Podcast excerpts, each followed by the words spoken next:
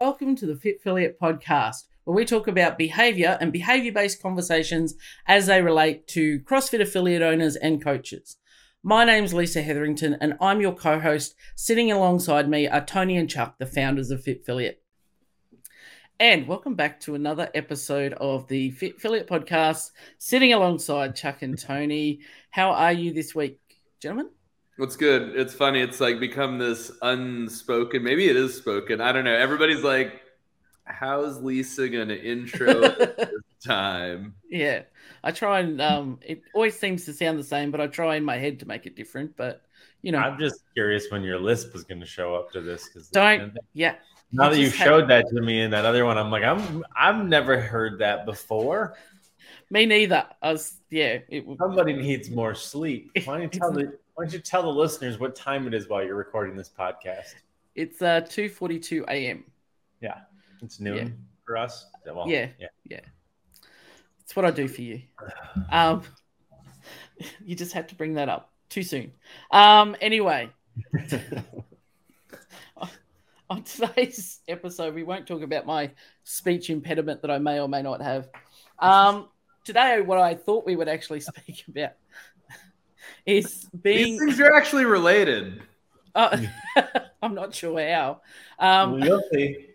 Okay, I can't wait. Is um, an Instagram post you did yesterday was regarding around being a great coach and setting yourself apart from the market. And everyone thinks they're being different, but they're not. And there's a lot of things that go into being a great coach. And I know a lot of our content is usually directed at affiliate owners, but there's a lot of power that coaches can bring to their affiliate owners. So mm. through being a great coach and and doing all the things.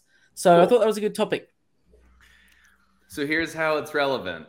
How many coaches have taken like L1, L2 and a bunch of specialty courses, but they've never spent any dedicated time studying public speaking, looking at isolating communication as a skill? Mm. working on writing and speaking and orating as deliberate areas of focus? Very few. So that's why it's relevant. Yeah, everybody's like, we've got great coaches. Well, you should, man. You're dealing with people's, you're dealing with their spines and their knees and their hips, and they're moving heavyweight quickly. Like, yeah, you guys should all be good at the job. No, no, duh. Mm. But being good at the job is different than being exceptional at the craft and that's also very different than being useful for the business. Mm. But I and think it, uh, that's the bigger problem, right? Because back to what you first said, which was actually I think wrong, in that most coaches think that they're special. I think it's mm. the exact opposite. Most coaches are trying to not be special. They're trying to be essentially mirror images of each other almost on accident, right? Because they are trying to execute to the best of their ability the framework of excellence that they have come to accept and understand but just like Chuck just said, that's the standard, right? It's not that's not excellence. That's the that's the minimum, minimum the bare minimum. we all got speech impediments That's karma. That is karma. What you did to me. Uh, you know, and I think that that's one of the big parts is that coaches don't spend any time that I'm aware of stepping back and trying to figure out what do I do differently than everybody else, or am I mm. just the same? And then they end up in our inbox, no doubt about it, or on calls with us complaining about competition, right? They're like, there's too many people and blah, blah, blah. And I'm like, well, yeah, what are you doing to differentiate yourself? The answer is very little. You guys all have the same classes at the same times with the same programming, and all the coaches go through the same basic training pipeline. It's crazy. And, it, uh, and people are tending to use the, and not there's anything wrong with the development, but you know, well, if I've got my level three, I'm I'm different to everybody else, but it's just a learning progression. It's not truly a demonstration of the mastery of being well, a especially great coach. relative to the testing mechanism of the L3. That is knowledge accumulation. Mm. And you're rare right now, but everybody's going to get there sooner or later. So you're not going to be that special for very long. yeah, the less than 1% number might need to be adjusted soon. I'm pretty sure. Yeah. So, you know, if, if coaches are, I guess, almost subconsciously trying not to be special because they want to, they see what they think it should be, and that's where they're going to be at. How do we help them, or how do they realize you know that there are other options to move their their own needle forward when it comes to their potential to help the business increase their income to be more valuable. I think that something that, you know, like I got from Tony that we speak to constantly is 90% of the relationship is predicated on the first 10%. And so, what is the first 10% of a coach's relationship with coaching? It is very formulaic. It is these are the nine foundational movements, and this is the path of progression, and these are the points of performance, and this is the cueing mechanism that's the L1. Like maybe you get to the L2 and there's a little bit of room for novelty and variance so long as these very central core concepts are adhered to. But if we're talking about moving past training and instruction and actually looking at coaching and affecting behavior change, it's like, hey, you've been coming here for three years. Why is elbows up hard for you at this point? That's something we should investigate. You realize that if you're asking a unique human about a unique problem relative to their own context, then like anything that is formulaic is inherently flawed. Yeah.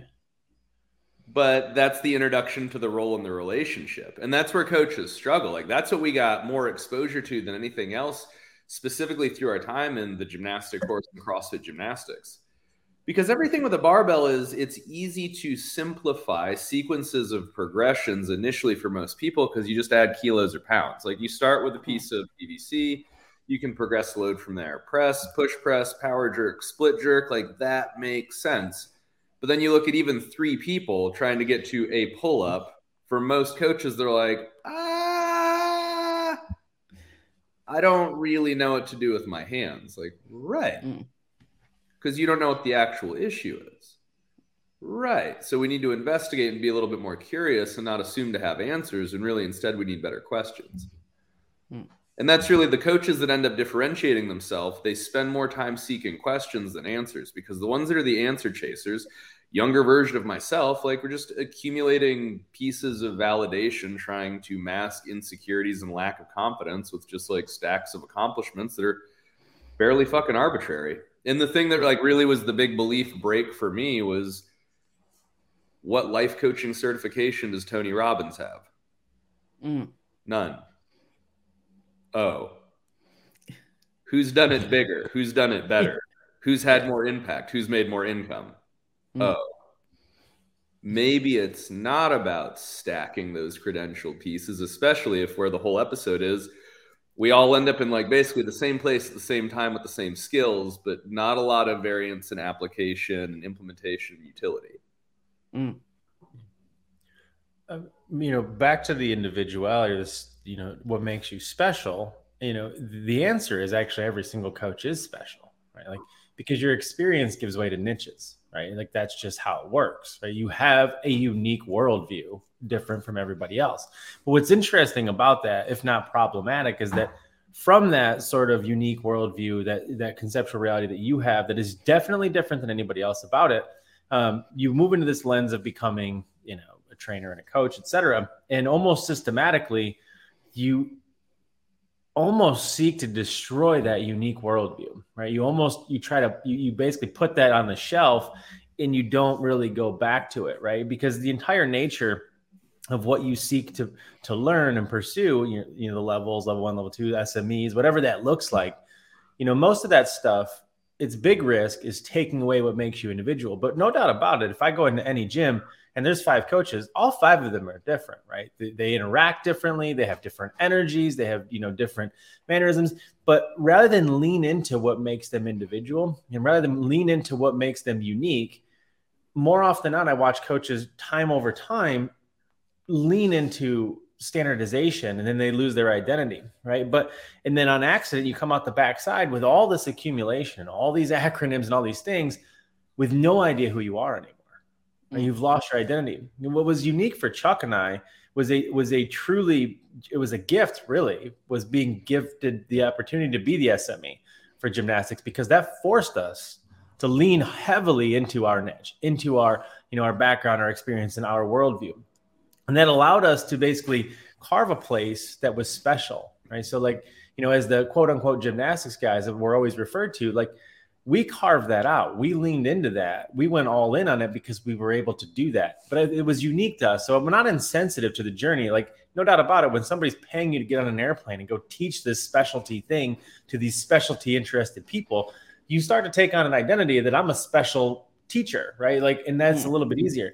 But that happens every single day in a microcosm inside the gym. But I find it very difficult for most coaches to tell me what's their niche. Mm.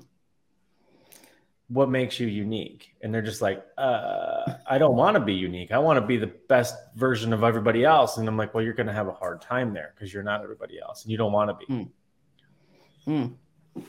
And that that is a, a popular topic of conversation that I've had this week with some clients around. Sorry. yes, you um, had identifying what their their you know niche is, and they're they're like, well, everyone else can see it. Why can't I see it? And really struggling with that inner conflict. is like, can't you just tell me what it is? No, that's not how it works.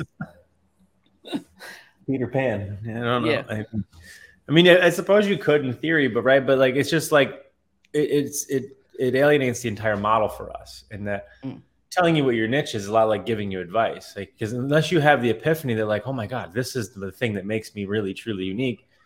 If Chuck told me what made me unique, I'd be like, thank you. what the fuck am I supposed to do with that now, right? But like when you when you're empowered by that your own epiphany, like you we've talked about this before, you'll run into that fire, and like that's mm. why you have to stumble onto your own.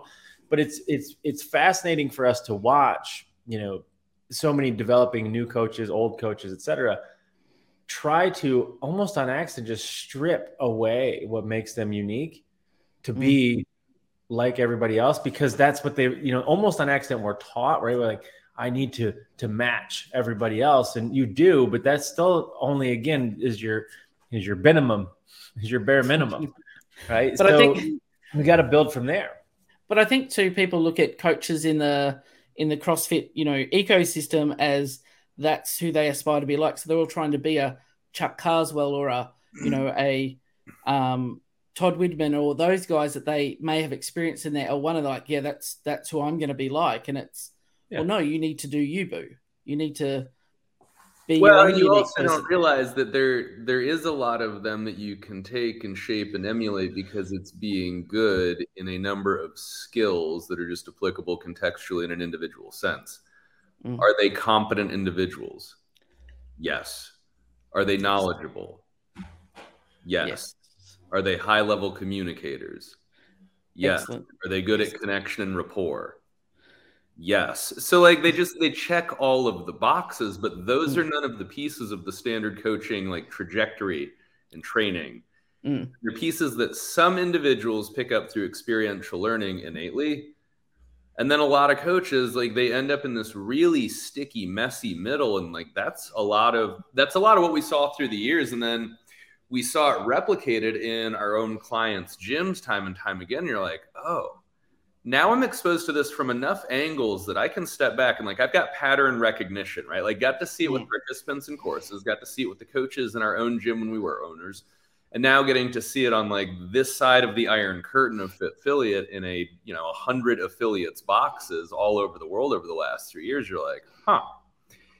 80% of your coaches go through this education pipeline in this niche that we all exist in, and they run into this brick wall of frustration where they're not Hmm. continuing to ascend their impact or their income. They're not really helping their clients a whole lot more. They feel stifled in the gym. They don't really know what to do about it. It's like, yeah, because you've run that path as far as that path goes on its own.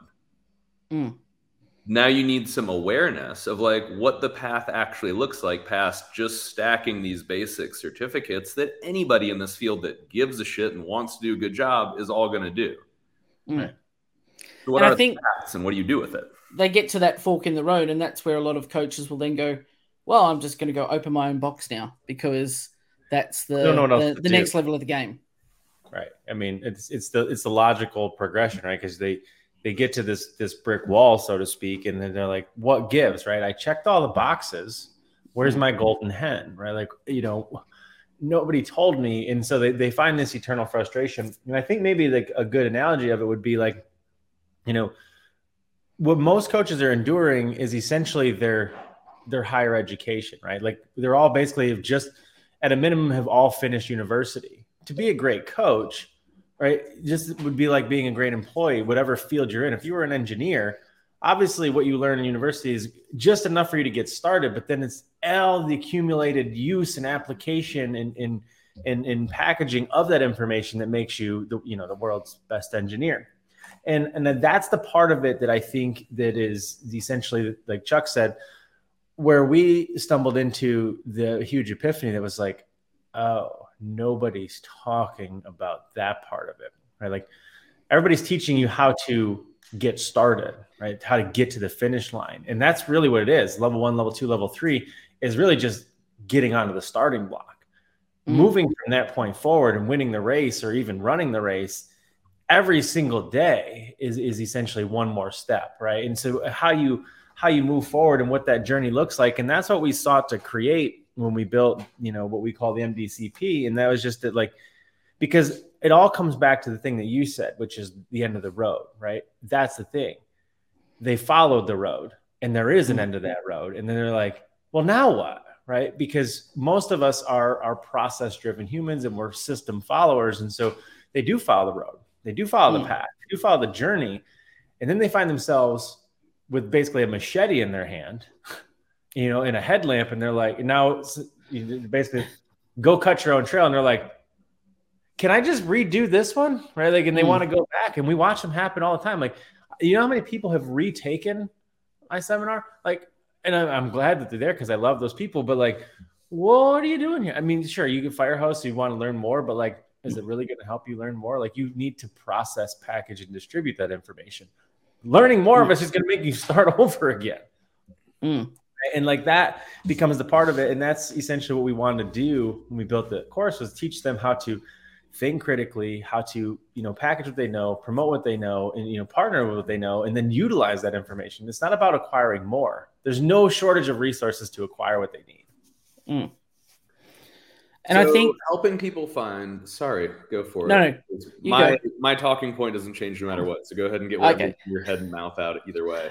I was going to say, you see a lot of coaches that are obsessed about, you know, they drop everything, and even some affiliate owners, they drop everything to focus on that L three. That's the that's the holy grail. And then once they get that, it's like, oh, nothing's changed. Like, well, okay. I, don't have more money. What now? Interesting piece of like you know, the social dynamic of the community at large, because what other universal status symbol is there for the tribe?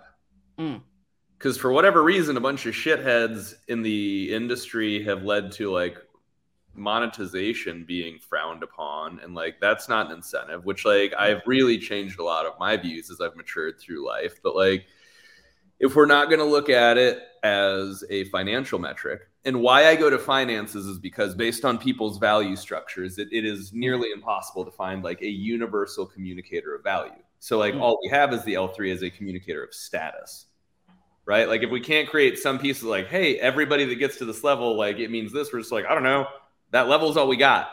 Mm. Go to the level. Getting to the level, the awareness that needs to be built is like, yes, you run into the end of that road, and then there's two roads to take, but the belief change is that you have the ability to travel both. And one is the road of continuing to advance as a coach understanding that like what got you here this is university education the rest of it is looking at specialized skill sets and not as smes but like understanding the craft really mm-hmm. working to grow as a provider as a professional and the other road is improving the opportunity mm-hmm. and that's that's the thing that well both of those things most coaches struggle to understand that like they have the ability to take the reins and move forward with they will generally recognize some limitation in skill set first but very rarely will they look at the idea of what is the opportunity that I have and what is my responsibility in creating a better opportunity. Mm. And so like we got to see that from both sides. We've spent 15 years working, you know, with a lot of coaches and few owners and then 3 years working with a lot of owners and few coaches. And so the problem exists on both sides is that like everybody's like, it's not my problem to create a better opportunity. They're like, bitch, I built the business. You figure out what to do in my business to make a better job for you. And the coaches are like, fuck you. It's your business. Give me a better job to do. Mm. Dude, you guys can work together. Holy shit, you should. It's not that hard either. But, you know, regardless of how much we continue to ascend the coach as an individual, regardless of how much we equip them with a monster skill set, if they don't have a good opportunity to employ it in, all of the lessons and knowledge is lost because they have no mechanism for retention and improvement, but also like, holy shit, what a wasted opportunity. Mm. And I think the biggest um, complaint, I guess, from affiliate owners is that when they come in for a consult, is they don't get enough help. Their coaches aren't helping them. They don't feel like that anyone wants to do anything. And then the coaches are sitting there going, oh, yeah. okay. Anyway, I feel like I'm targeted this call. I don't know why. No, dude, um, everybody. That shit is it's, universal. It's, yeah, it's the same. And, you know, the coaches are sitting there going, well, I want to do more, but no one will let me do anything. And they always say no to my ideas. And it's this cycle where – um, the affiliate owner doesn't want to let go because, like, knowledge is power sometimes. And it's like, well, then they'll steal all my knowledge and go and run an affiliate, which once they know your knowledge, they definitely are not going to open an affiliate. They're like, well, this is, this is, my coach maths was wrong. But, and then the coaches are, are wanting more, but don't know how to ask for that and approach that. And it just goes in this cycle of everyone gets frustrated with everybody and they feel all feel limited. And then everyone's pissed off and then it ends in a shit show. Welcome to life. Well, maybe that was just me. I don't know. Well, so tell us more, Lisa. that was good. Um, yeah, we we've got Lisa to the point where she rants now too. Now there's three of us just spouting off at the mouth. This is fantastic. Sorry, listeners.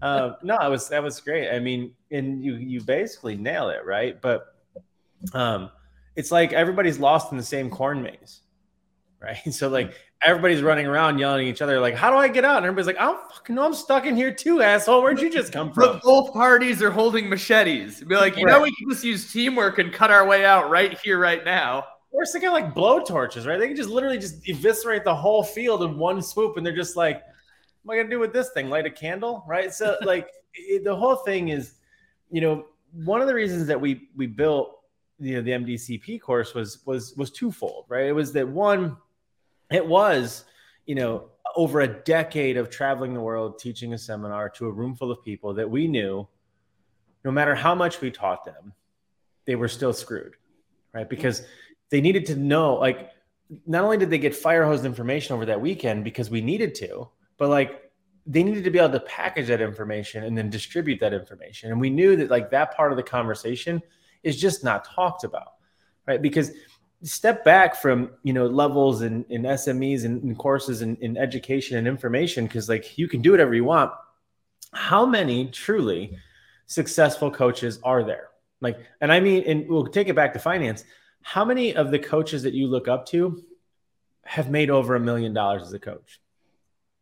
The answer is very small, right? But like, as as two people who have climbed that ladder and who've done that and put that time in, there's a very specific thing that differentiates you from your ability to learn and acquire information and then to become, you know, essentially a millionaire coach. And that has nothing to do with exercise science and, and physiology. You need that information, but that's an assumption at this point, right? Like if you're listening to this and, and, and you found yourself in possession of whatever acronym and certification, you know, or or licensure, like there's an assumption that you know how to acquire information when it's needed. Like when a client struggles with something, you know how to Google it, look for it, find it, whatever.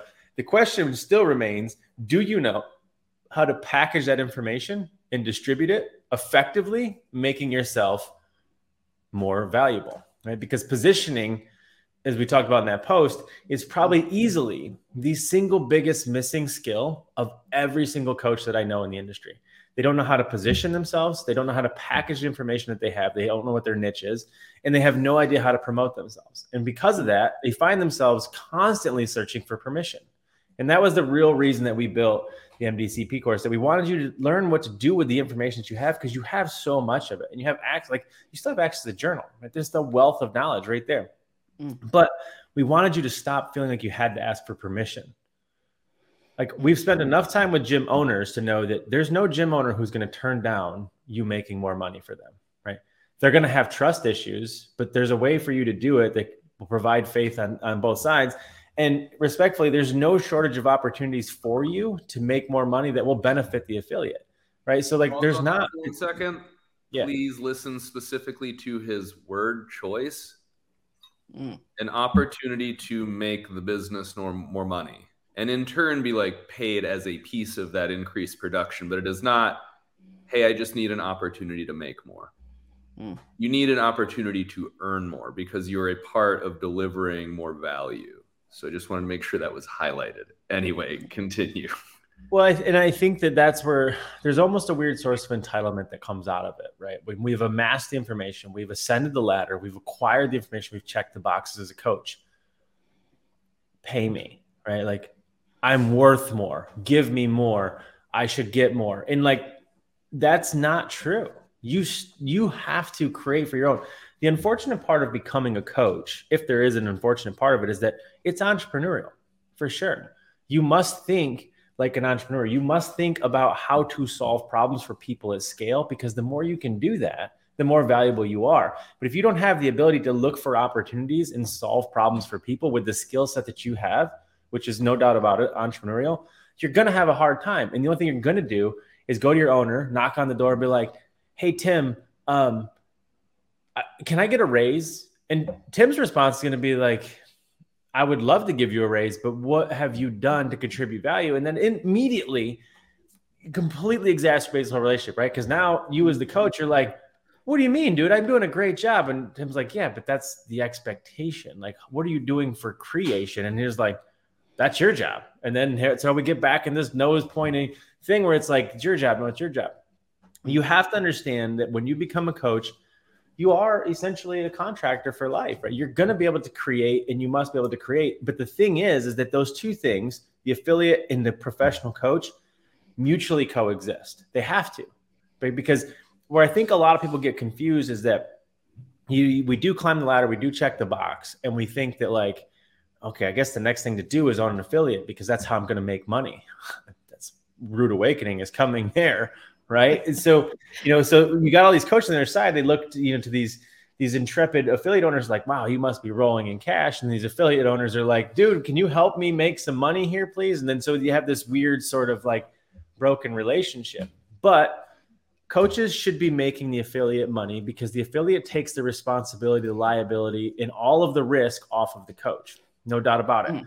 And in exchange, the coaches have a place to be able to conduct their business with the people who would like to can pay them and and be a part of that business, and the affiliate uh, provides them the space to do that. Mm. Right, and that's really all it comes down to. Like you get all of the reward with very little risk inside that affiliate. Mm. That's the key for you. Build your own career inside there. Benefit the affiliate, and the affiliate will benefit you. Mm. And I think you know one of the pow- one of the most powerful things for me when I was in the affiliate, and I had um, a coach, Colin, who was very invested in, in what we're doing, wanted to help me grow. But it wasn't until he did our the affiliate power numbers program where he actually understood why I was, you know, what metrics mattered and and how he could contribute to that. And he was like, "Oh, so somebody canceling really makes a big difference to us, not just, oh, well, we're not going to see Susan anymore.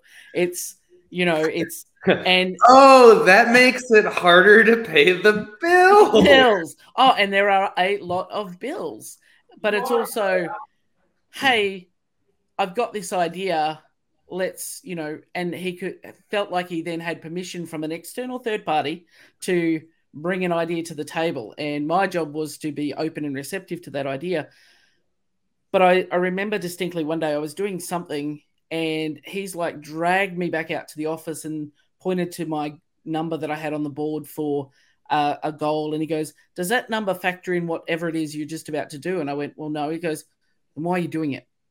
Which was a really powerful moment because he got it. He understood it was more than just teaching the class and you know doing a good cl- class and having making the members give them you know a great experience there was more to it that made the magic happen, you know, and that coaches yeah. could be in control of their destiny to a degree. Well, and like that's part of the nature of it being a group model rather than individual coaching.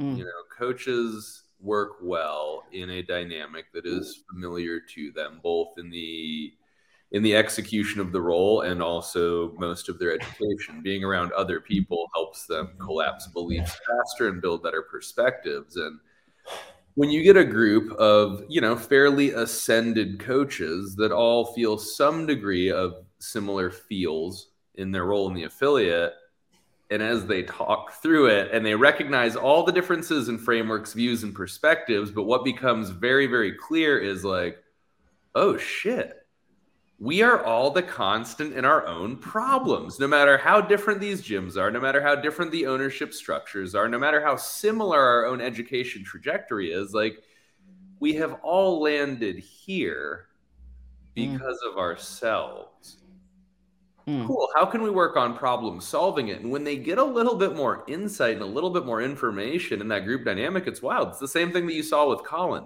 Mm. The first week that we have the participants in power numbers start to aggregate a scorecard so they understand how the business operates universally like half of the coaching clients as owners that we have on the roster like hey whoa whoa colin was asking me about numbers and it's like yeah, okay, so well, it makes me feel weird. Mm. Why? Imagine, imagine if you will, if you erase your own like limiting beliefs and traumas and stories, like what would happen if you tried to pass over somebody fucking managing Chick Fil A, but they weren't allowed to see any of the numbers? Yeah, it's. You'd be like, how many spicy chicken breasts do we need to order? Be like, I don't know, Dave, but you better figure it out or your ass is fired. Be like, well, how much money do we make on milkshakes? You better yeah. right.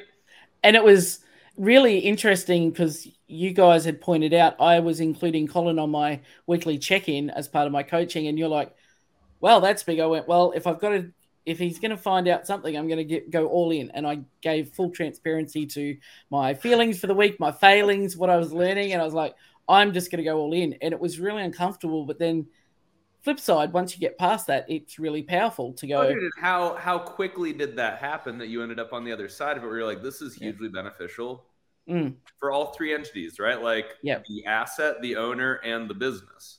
Mm. Yeah, it was, it was one of the most powerful times, I think, and in the affiliate where you know I truly felt like this is how it's meant to be. This is what this is the dream, you know. So yeah, it's it was a powerful yeah. tool the very intention of pin was essentially the same intention that the program was is that Fitfilliate was designed with one core belief and that is that we believe the affiliate owner has the solution to their problems. No doubt about it because we, have you've heard us say this enough times if you listen like coaching is just a transfer of belief. So if we take you on as a client we clearly must believe in you. That obviously means that we have to believe in your ability to solve your own problems. But the same is true for the coaches. And in so many times, in so many conflicts and so many frustrations that we would field through the owners, you know, with some degree of relation to like, you know, the quality in, in the intent or, you know, the attention rather uh, of those coaches. And like, that's just not true, right? What the coaches have is no shortage of skill. They, they know what they need to do. They, they could at least all pass their L1, which is in and of itself is, is noteworthy but what they don't understand is how to do their job, right? How to think critically, how to process, package, and promote and distribute their information, how to create value, how to make businesses more money because they don't even know anything about the business that they're operating inside of. And so mm. one of the big vulnerabilities that comes out of it for sure is the scorecard conversation because the gym owners are like, "Wow, you, I feel like you're telling me I got to take my pants off," right? Like that's just because you're they're trying to hide those numbers. But like, here's the thing: clients are, are the owners are always complaining about like clients you know not wanting to pay more money or you know pay higher rates or or clients won't they won't pay for this new program that we're rolling out or all these things or like worse you know they get upset over money right like well, I guess if you just told them how little money the business actually made, they probably wouldn't think that you were just trying to rob them blind, right? Like mm. if they knew that your price increase was coming from a place of necessity as opposed to greed, like that would probably be a good thing. But that conversation aside, the coaches also need to know that, right? Because like if you're going to make them be a part, if the team is going to be a part of the dream, how do they do that if they don't know where they're starting from? And that was really the intention of Pin, right? Like mm. we believed in their ability to solve their own problems. They just needed the right skill set. And that was what we sought to teach them with Pin was like how to think entrepreneurial, how to think in terms of, of opportunities and problems that they could solve for people that they could create more value and they could generate more dollars from. That's it. And, and I think that in a lot of ways, Pin was a home run for anybody who's ever went through it. And mm. as a whole, that was reserved rightfully for our clients key holders right so like you know we we essentially reserved a place in pin for the most part for people who had come through the program or their their their owners were a part of the program and then we opened up pin to other people but that's when we learned it was through pin that we were like oh this is what's missing from the entire industry because it didn't matter who mm. came in it wasn't just because you were our client or not our client like everybody was missing the ascension that was necessary to follow the path and so that's why we built you know we we cleverly call it the MDCP, which just stands for the Million Dollar Coach Program. But um, that's basically is four parts. There's the three mindset mandates that are absolutely the most important reframe that every coach has to go through to understand that like how do I position myself? How do I package my information? How do I promote myself? Those three things must be constant and consistent and continual conversations for them. And then from there, we move into the next one, which is the, the six pillars of a six figure coach. And that's really just these are the levels that you must climb that you're not paying attention to to get to the place that you want to get to with the information that you already have with you. Like your L1s, L2s, L3s, they're in your backpack, but you still have a journey. Those things are going to go with you. And along the way, you can put more things in the backpack if you want to, but that's not going to inherently carry itself. You have to carry mm-hmm. it. And then as a bonus, we basically give them the five steps, you know, to create that fortune, that opportunity that will benefit both them and the affiliate right? And, and, then obviously the opportunity to then work with their own coach like us. Um, and, and the reason we did that though was very simple. People needed to teach them the journey that they were on, and the most important thing they needed to teach them was that what you know is already enough. Now you need to make it special. You need to become mm. special because until you do, you're going to keep competing at the bottom. Mm. That's the old adage, right? So you're going to get what you've never got. You're going to have to do what you've never done. And most of that, honestly, truly, is tapping into what makes you special. Mm. And once you figure that out, you realize that like there's a million roads that lead to Rome. You can absolutely crush it as a professional coach and just do PT.